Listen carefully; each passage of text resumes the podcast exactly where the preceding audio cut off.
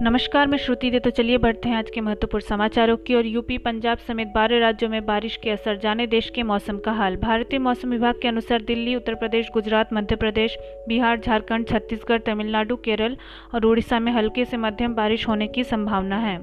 मुंबई में आंधी और भारी बारिश से बड़ी आफत, कई इलाकों में रेड अलर्ट। अयोध्या में भूमि पूजन के बाद सीएम योगी ने लखनऊ में मनाई दिवाली। गोरखपुर में डबल मर्डर, फावड़े से काटकर पति पत्नी की बुरी तरह से हत्या, सोते समय बदमाशों ने वारदात को दिया अंजाम। सख्त लॉकडाउन और कर्फ्यू से एक साल में कश्मीर में पर्यटन कम हुआ, नौकरियाँ गई, लेकिन आतंकवाद भी कम हुआ। सुशांत सिंह राजपूत की मौत के मामले में बुधवार को काफ़ी अहम मोड़ आया। केंद्र ने इस मामले की सीबीआई जाँच की नोटिफिकेशन जारी कर दिया। उधर ईडी इस मामले में शुक्रवार को रिया चक्रवर्ती से पूछताछ करेगी। एप्पल के बाद रिलायंस इंडस्ट्रीज़ दूसरा सबसे बड़ा ब्रांड बना। फेसबुक और गूगल के निवेश से आने वाले समय में यह नंबर वन का दावेदार।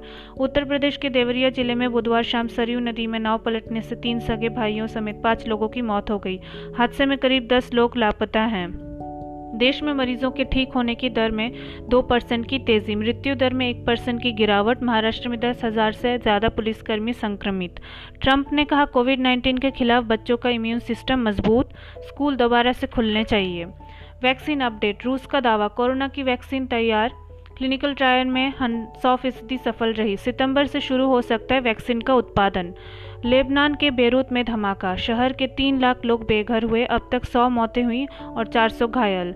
2750 टन अमोनियम नाइट्रेट में ब्लास्ट हुआ था। चीन को सबक। अब सरकार ने बैन किया चीनी कंपनी जियोमी का ब्राउज़र। स्मार्टफ़ोन में नंबर वन ब्रांड है जियोमी।